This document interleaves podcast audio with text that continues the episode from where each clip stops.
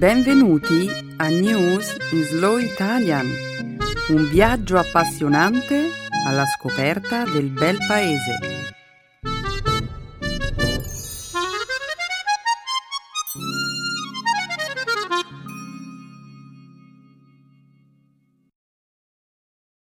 Oggi è giovedì 7 maggio 2015. Benvenuti a una nuova puntata di News in Slow Italian. Ciao Benedetta e un saluto a tutti i nostri ascoltatori.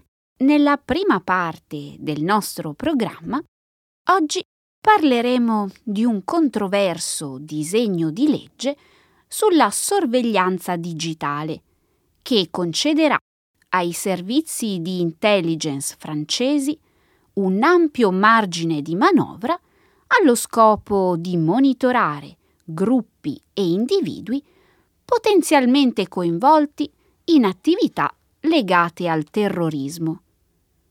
Vedremo poi come la polizia israeliana sia stata recentemente accusata di razzismo e violenza. Più avanti, nel corso della trasmissione, commenteremo un incontro di pugilato che lo scorso sabato a Las Vegas ha impegnato sul ring due stelle della box, Floyd Mayweather e Manny Pacquiao. E infine concluderemo la prima parte del nostro programma con la notizia della nascita di Charlotte, la figlia della coppia reale britannica, il principe William e sua moglie Kate, la duchessa di Cambridge. Congratulazioni alla famiglia reale. E congratulazioni soprattutto ai genitori. Comunque, Benedetta, io non farò le congratulazioni né a Mayweather né a Pacquiao. Lo sai che questo sarebbe dovuto essere l'incontro di box del secolo? Oh sì, lo so, ma chi ci vuoi fare? Ma continuiamo a presentare la puntata di oggi. La seconda parte della nostra trasmissione, come sempre, sarà dedicata alla cultura e alla lingua italiana. Nel segmento grammaticale di questa settimana esploreremo l'uso del modo condizionale nelle proposizioni subordinate e in conclusione impareremo una nuova espressione idiomatica italiana prendere di mira. Ottimo, Benedetta. E allora perché aspettare? Apriamo il sipario.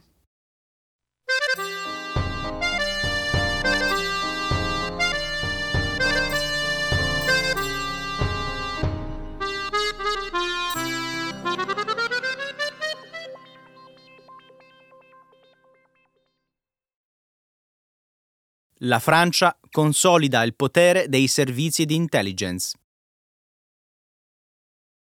Con 438 voti a favore e 86 contrari, martedì scorso la Camera bassa del Parlamento francese ha approvato un disegno di legge che concede nuovi poteri alle agenzie di spionaggio. Il nuovo progetto legislativo è stato redatto in seguito a una serie di attentati islamisti che lo scorso gennaio a Parigi hanno causato la morte di 17 persone. Il Senato francese si esprimerà sul progetto di legge nel mese di giugno. Qualora approvata, la nuova legge consentirà alle agenzie di intelligence di impiegare con estrema facilità dispositivi di spionaggio nei confronti di soggetti sospettati di svolgere attività di tipo terroristico. La legge, inoltre, consente alle agenzie in questione di utilizzare intercettazioni telefoniche, microfoni nascosti, telecamere e altri dispositivi anche senza un mandato giudiziario. Il disegno di legge è osteggiato da diversi gruppi per la tutela dei diritti civili, nonché da alcuni membri della maggioranza socialista al governo, legata al presidente François Hollande. I critici della riforma temono che la nuova legge possa dare il via a una sorveglianza di massa indiscriminata nel Paese, conferendo un eccessivo potere allo Stato. I rappresentanti del popolo francese hanno conferito al primo ministro il potere di intraprendere un programma di sorveglianza illimitata nei confronti della popolazione. Io mi sarei aspettato che un numero maggiore di membri del Partito Socialista esprimesse un'opinione contraria a questi nuovi poteri. E invece molti sono rimasti in silenzio. Beh, dopo gli attentati di gennaio è più difficile sollevare dubbi sull'attività dei servizi di intelligence. Di fatto, le critiche maggiori al disegno di legge stanno arrivando da gruppi attivi nel campo dei diritti umani, dagli organi di stampa e dalle società di accesso a Internet. Mi fa piacere sapere che ci sono dei gruppi che osteggiano questa riforma. La nuova legge concede un potere eccessivo al ramo esecutivo e offre gli strumenti per legittimare operazioni di spionaggio nei confronti di tutta la popolazione. La nuova legge indubbiamente conferisce maggiori poteri ai servizi segreti, ma tu come interpreti la dichiarazione del governo secondo il quale tali poteri verranno utilizzati esclusivamente nella lotta contro il terrorismo e la criminalità organizzata. E tu ci credi? Beh, tu che ne pensi? Eh, Benedetta, alcuni commi della nuova legge sono inquietanti. In casi eccezionali, ad esempio, le agenzie di spionaggio potranno utilizzare dispositivi in grado di monitorare ogni scambio comunicativo in una determinata zona. Conversazioni telefoniche, messaggi su internet e messaggi di testo sui telefoni cellulari. Le agenzie di intelligence potranno inoltre raccogliere enormi quantità di metadati su internet. Si tratta di un'infinità di dettagli, come la data e il punto di origine di ogni comunicazione. E secondo te questi non sono strumenti essenziali nello svolgimento delle attività di antiterrorismo? Certo, ma rappresentano anche una pesante intromissione nella privacy dei cittadini e nelle mani di un governo senza scrupoli. Questi strumenti potrebbero avere delle conseguenze preoccupanti.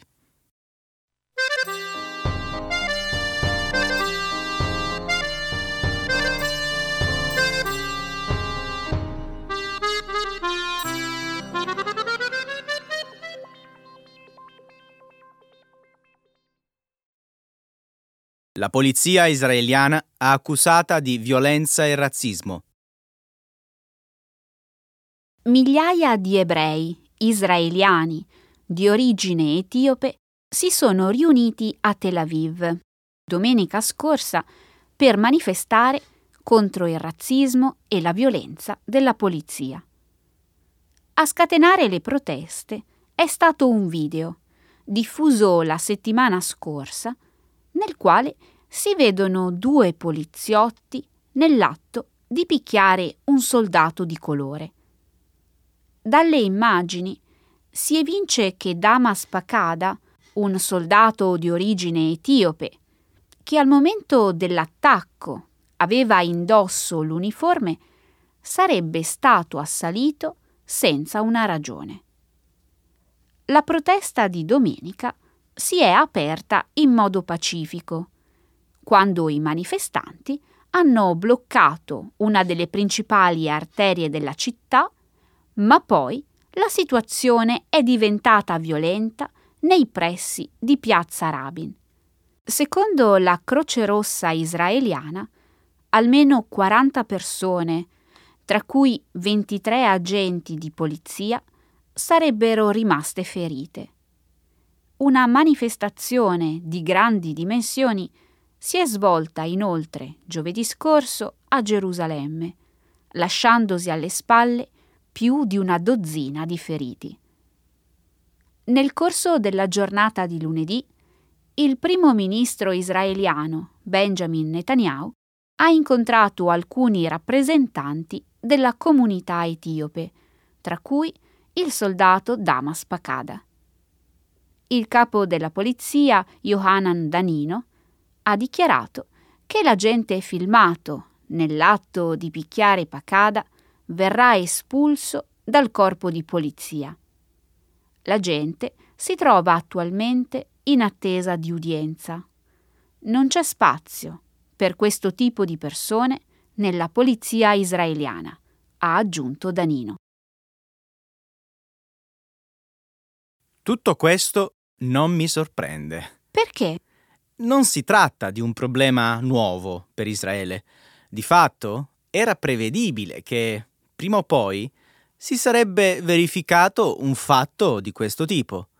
Gli etiopi lamentano da tempo di essere oggetto di discriminazione a causa del colore della loro pelle e ora dicono di aver perso la fiducia nella polizia e di essere stanchi del comportamento aggressivo delle forze dell'ordine. Ah oh, sì, sono d'accordo.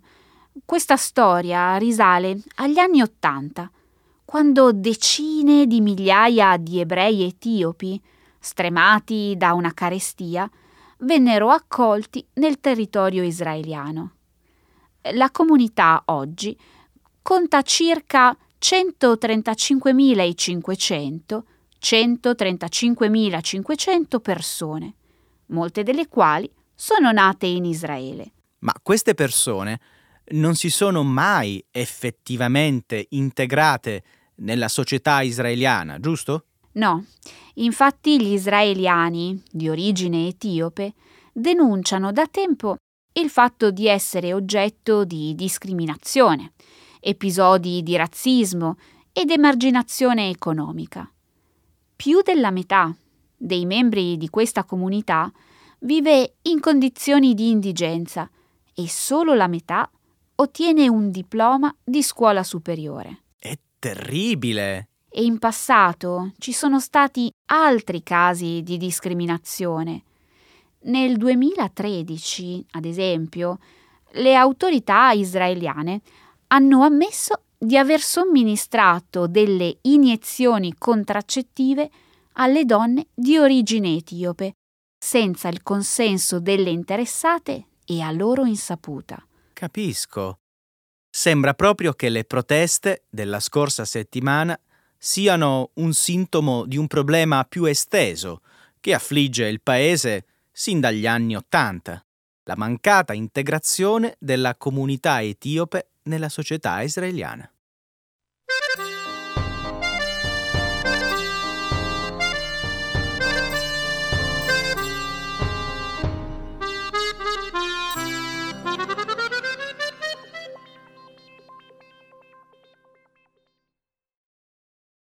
Mayweather contro Pacquiao, l'incontro di box del secolo? Lo scorso sabato sera, il campione del mondo, in cinque diverse categorie di peso e stella imbattuta del ring, Floyd Mayweather Jr., ha difeso i suoi titoli nel corso di un combattimento con il pugile filippino Manny Pacquiao presso la MGM Grand Garden Arena di Las Vegas. Mayweather si presentava all'incontro con un record professionale di 47 vittorie e 0 sconfitte, mentre il 36enne Pacquiao sperava di rilanciare la sua carriera.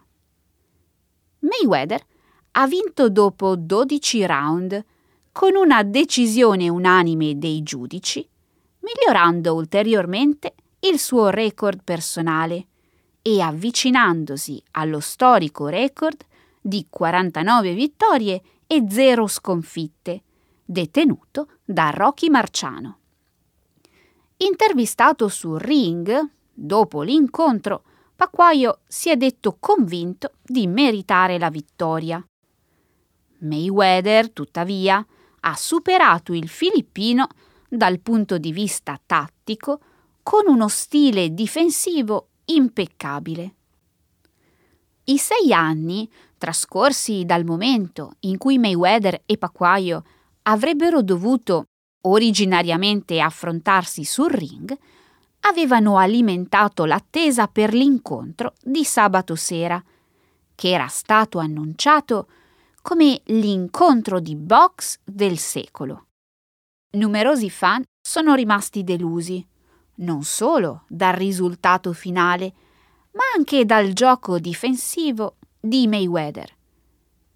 La visione dell'incontro, in diretta TV, è costata negli Stati Uniti 99 dollari e 95 centesimi, imponendosi come l'esperienza televisiva pay per view più costosa della storia della box. Pacquaio non è stato l'unico ad uscire sconfitto dall'incontro di sabato scorso. Anche il pubblico ha subito una sconfitta. È stato un incontro molto deludente. Tu non l'hai visto? Beh, lo sai che io non sono una grande fan della box. Ma raccontami, ma perché questo incontro ti ha deluso tanto? È stata una perdita completa di tempo e denaro per tutti, tranne naturalmente per coloro che lavorano nel circuito del pugilato, quelli sì che hanno fatto un sacco di soldi. Puoi essere più preciso, Emanuele? Perché sei così deluso? Perché la strategia di combattimento scelta da Mayweather era davvero noiosa. Beh, Emanuele, puoi anche dire che la sua strategia sia stata noiosa, ma non puoi certo contestarne l'efficacia. O forse pensavi che questo incontro sarebbe stato una rievocazione dei combattimenti di Rocky Balboa. No, Mayweather non è quel tipo di pugile. E Pacquaio non è certo Sylvester Stallone. Insomma, forse la box non è uno sport così divertente come pensavo.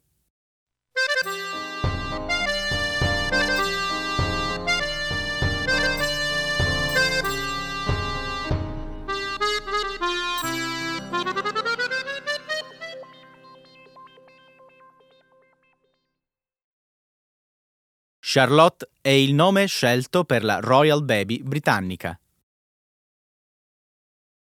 Il principe William e sua moglie Kate, la duchessa di Cambridge, hanno presentato ufficialmente al mondo la loro secondogenita. La Royal Girl ha fatto la sua prima apparizione pubblica davanti all'ospedale St. Mary di Londra. La bambina è nata lo scorso sabato all'interno dell'ala Lindò dell'edificio, con un peso di 3 kg 700 grammi. La principessa, che è quarta nella linea di successione al trono, è venuta alla luce meno di tre ore dopo l'arrivo della coppia nell'ospedale londinese. Nel corso della giornata di lunedì, le truppe dell'artiglieria reale a cavallo hanno esploso alcuni colpi di cannone a salve, sia nella zona di Hyde Park che presso la Torre di Londra, per dare il benvenuto alla nuova arrivata nella famiglia reale. Kensington Palace ha poi annunciato che il duca e la duchessa di Cambridge hanno deciso di chiamare la loro figlia Charlotte Elizabeth Diana. La quinta pronipote della regina Elisabetta II sarà conosciuta come Sua Altezza Reale la principessa Charlotte di Cambridge. Complimenti a tutti coloro che avevano scommesso che il nome della principessa sarebbe stato Charlotte Elizabeth Diana. Dimmi, Emanuele, mm, tu avevi scommesso dei soldi? Uh, no, e comunque non credo che avrei potuto vincere. Con ben tre nomi da indovinare, anche solo azzeccarne uno è un buon risultato. Beh, non era poi così complicato come pensi. I nomi preferiti dai bookmaker sono stati proprio Alice, Charlotte, Elizabeth, Victoria e Diana. Ma le probabilità di indovinare tutti e tre i nomi della piccola principessa erano davvero limitate. Eppure ci sono state persone che hanno vinto un sacco di soldi. Se ci pensi, si tratta di nomi con una lunga storia alle spalle. Elizabeth, Diana. Beh, questi due nomi non hanno bisogno di commenti. E Charlotte era il nome della moglie di Re Giorgio III, giusto? Sì, ed è anche la versione femminile di Charles, il nome di due antichi sovrani britannici, nonché quello dell'attuale principe di Galles, il nonno della principessa. Giusto. Comunque, a me piacerebbe pensare che questa sia una scelta basata su una preferenza estetica piuttosto che sulla storia. Spero che William e Kate abbiano scelto questo nome per la bambina perché a loro piaceva davvero. Beh, in parte sì, ma la famiglia reale non lascia mai nulla al caso. Tutte le Charlotte che hanno costellato la storia della famiglia reale britannica sono state donne di grande carattere e personalità. E io mi auguro che questa Charlotte sia all'altezza delle aspettative.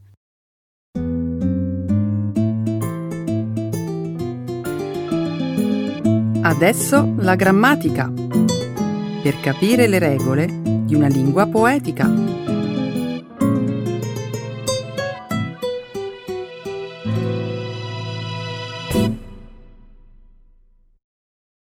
The conditional mood in subordinate clauses. Lo sapevi che la Sardegna è una terra ricca di cultura e tradizioni molto antiche?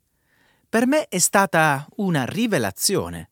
Suppongo che ora vorresti che ti chiedessi di dirmi come hai fatto questa sorprendente scoperta. E te lo racconto lo stesso. Domenica scorsa ero talmente stanco che sarei rimasto volentieri a casa. Ma poi un mio amico mi ha convinto ad accompagnarlo a un evento gastronomico italiano. Hai fatto bene. A volte finisci per uscire quando preferiresti rimanere comodamente sul divano di casa. Stare in compagnia degli amici, comunque, è sempre piacevole. È vero, sono felice di esserci andato. Pensa, alla manifestazione c'erano tantissimi cibi tradizionali e ogni tavolo rappresentava una diversa regione d'Italia. Oh, che invidia! Chissà quante squisitezze erano in mostra. C'è chi farebbe qualsiasi cosa per partecipare a un evento simile. Vuoi sapere qual è stato il mio tavolo preferito? Quello della Sardegna.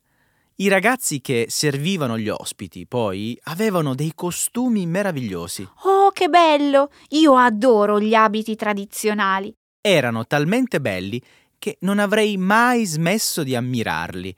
Gli anfitrioni del tavolo sardo erano tre e indossavano abiti diversi, così ho pensato di domandare loro il motivo. Io non so se avrei posto la domanda in questo modo, ma hai fatto bene ad approfondire l'argomento. Beh, grazie alla mia curiosità, ho scoperto che i costumi in Sardegna sono un simbolo di appartenenza geografica e rappresentano una parte importante delle tradizioni culturali dell'isola.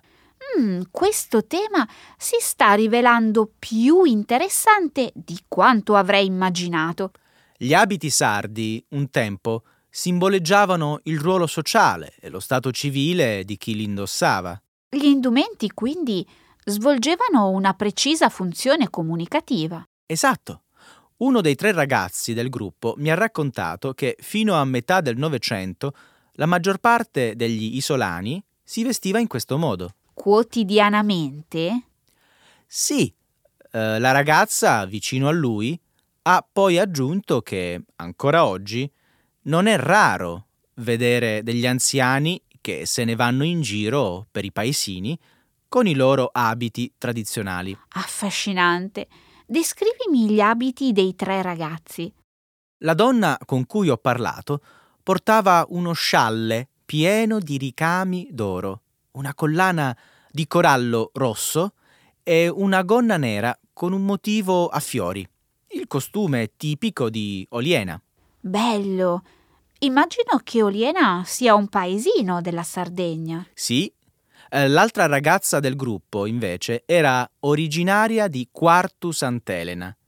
Anche il suo vestito era pieno di ricami meravigliosi ed era abbellito con delle spille dorate. Che meraviglia! Penso che adesso dovresti completare il tuo racconto con la descrizione dell'abito indossato dall'unico uomo del gruppo. Lui portava un copricapo lungo che gli cadeva sulle spalle, una camicia bianca di lino, una giacca, un gilet e un gonnellino nero sopra un paio di pantaloni bianchi. Mm, sei stato molto preciso. A questo punto credo proprio che dovresti rivelarmi qual è il luogo di provenienza di un costume così originale. Non l'ho menzionato? È un paese chiamato Tonara. Prima di lasciare il tavolo ho ricevuto una cartolina della Sardegna con l'elenco di alcuni luoghi famosi per i loro costumi. E ce ne sono tanti? Sì, Tesulo, eh, Tempio e Orgosolo, Oristano, Ittiri e Sennori, solo per citarne alcuni. Ce ne sono molti altri, ma non ne ricordo i nomi. Oh, non fa niente. Quello che mi hai detto è sufficiente. Che dire? Grazie per avere condiviso questa meravigliosa scoperta. Ecco le espressioni, un saggio di una cultura che ride e sa far vivere forti emozioni.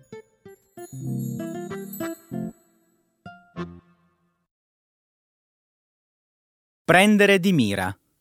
To target someone or something. To pick on someone. Emanuele, sai che di recente ho letto un articolo molto interessante. Sai qual era l'istituzione presa di mira?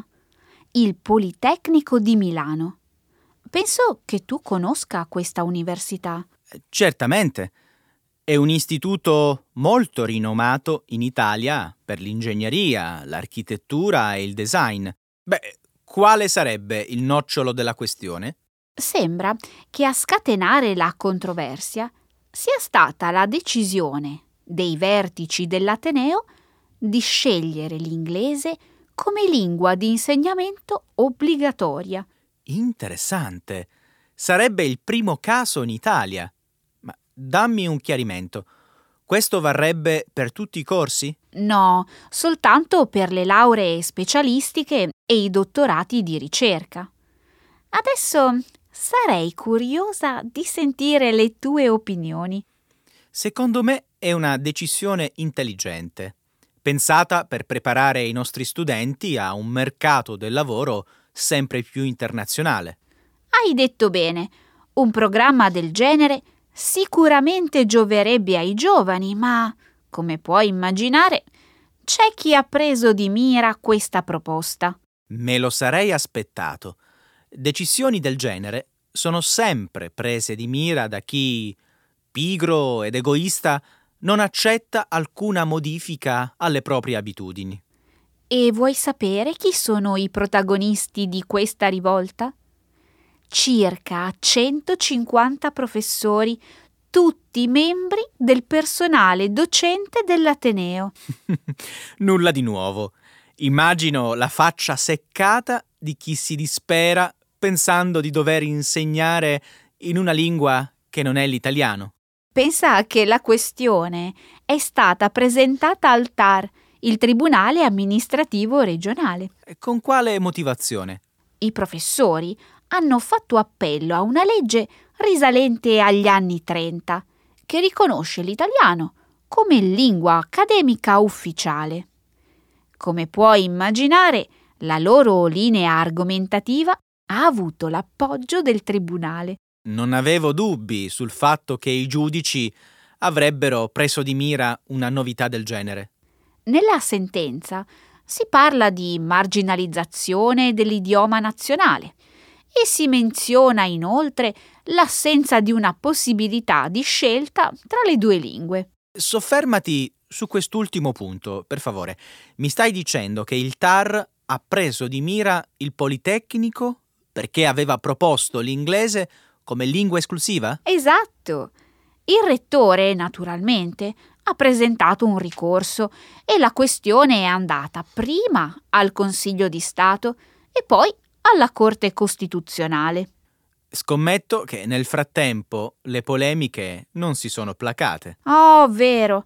Inoltre, a fianco dei professori, si è schierata la più prestigiosa istituzione linguistica italiana, l'Accademia della Crusca. Eh, c'era da aspettarselo.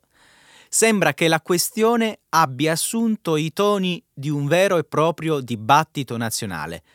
E che cosa dicono gli studenti? Loro sembrano aver accolto bene la proposta di studiare in un'altra lingua, consci del fatto che una perfetta conoscenza della lingua inglese li renderebbe più competitivi nel panorama internazionale. E come si è conclusa questa storia?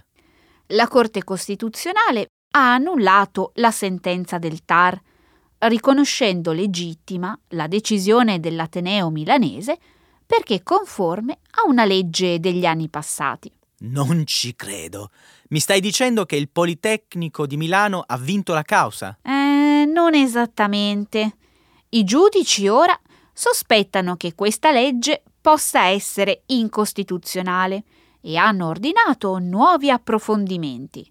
Vuoi dire che per adesso non esiste una decisione finale? Oh, sei una delusione. Eh, purtroppo l'articolo che ho letto non ne parlava. Vuoi davvero sapere di più su questo argomento? Beh, documentati.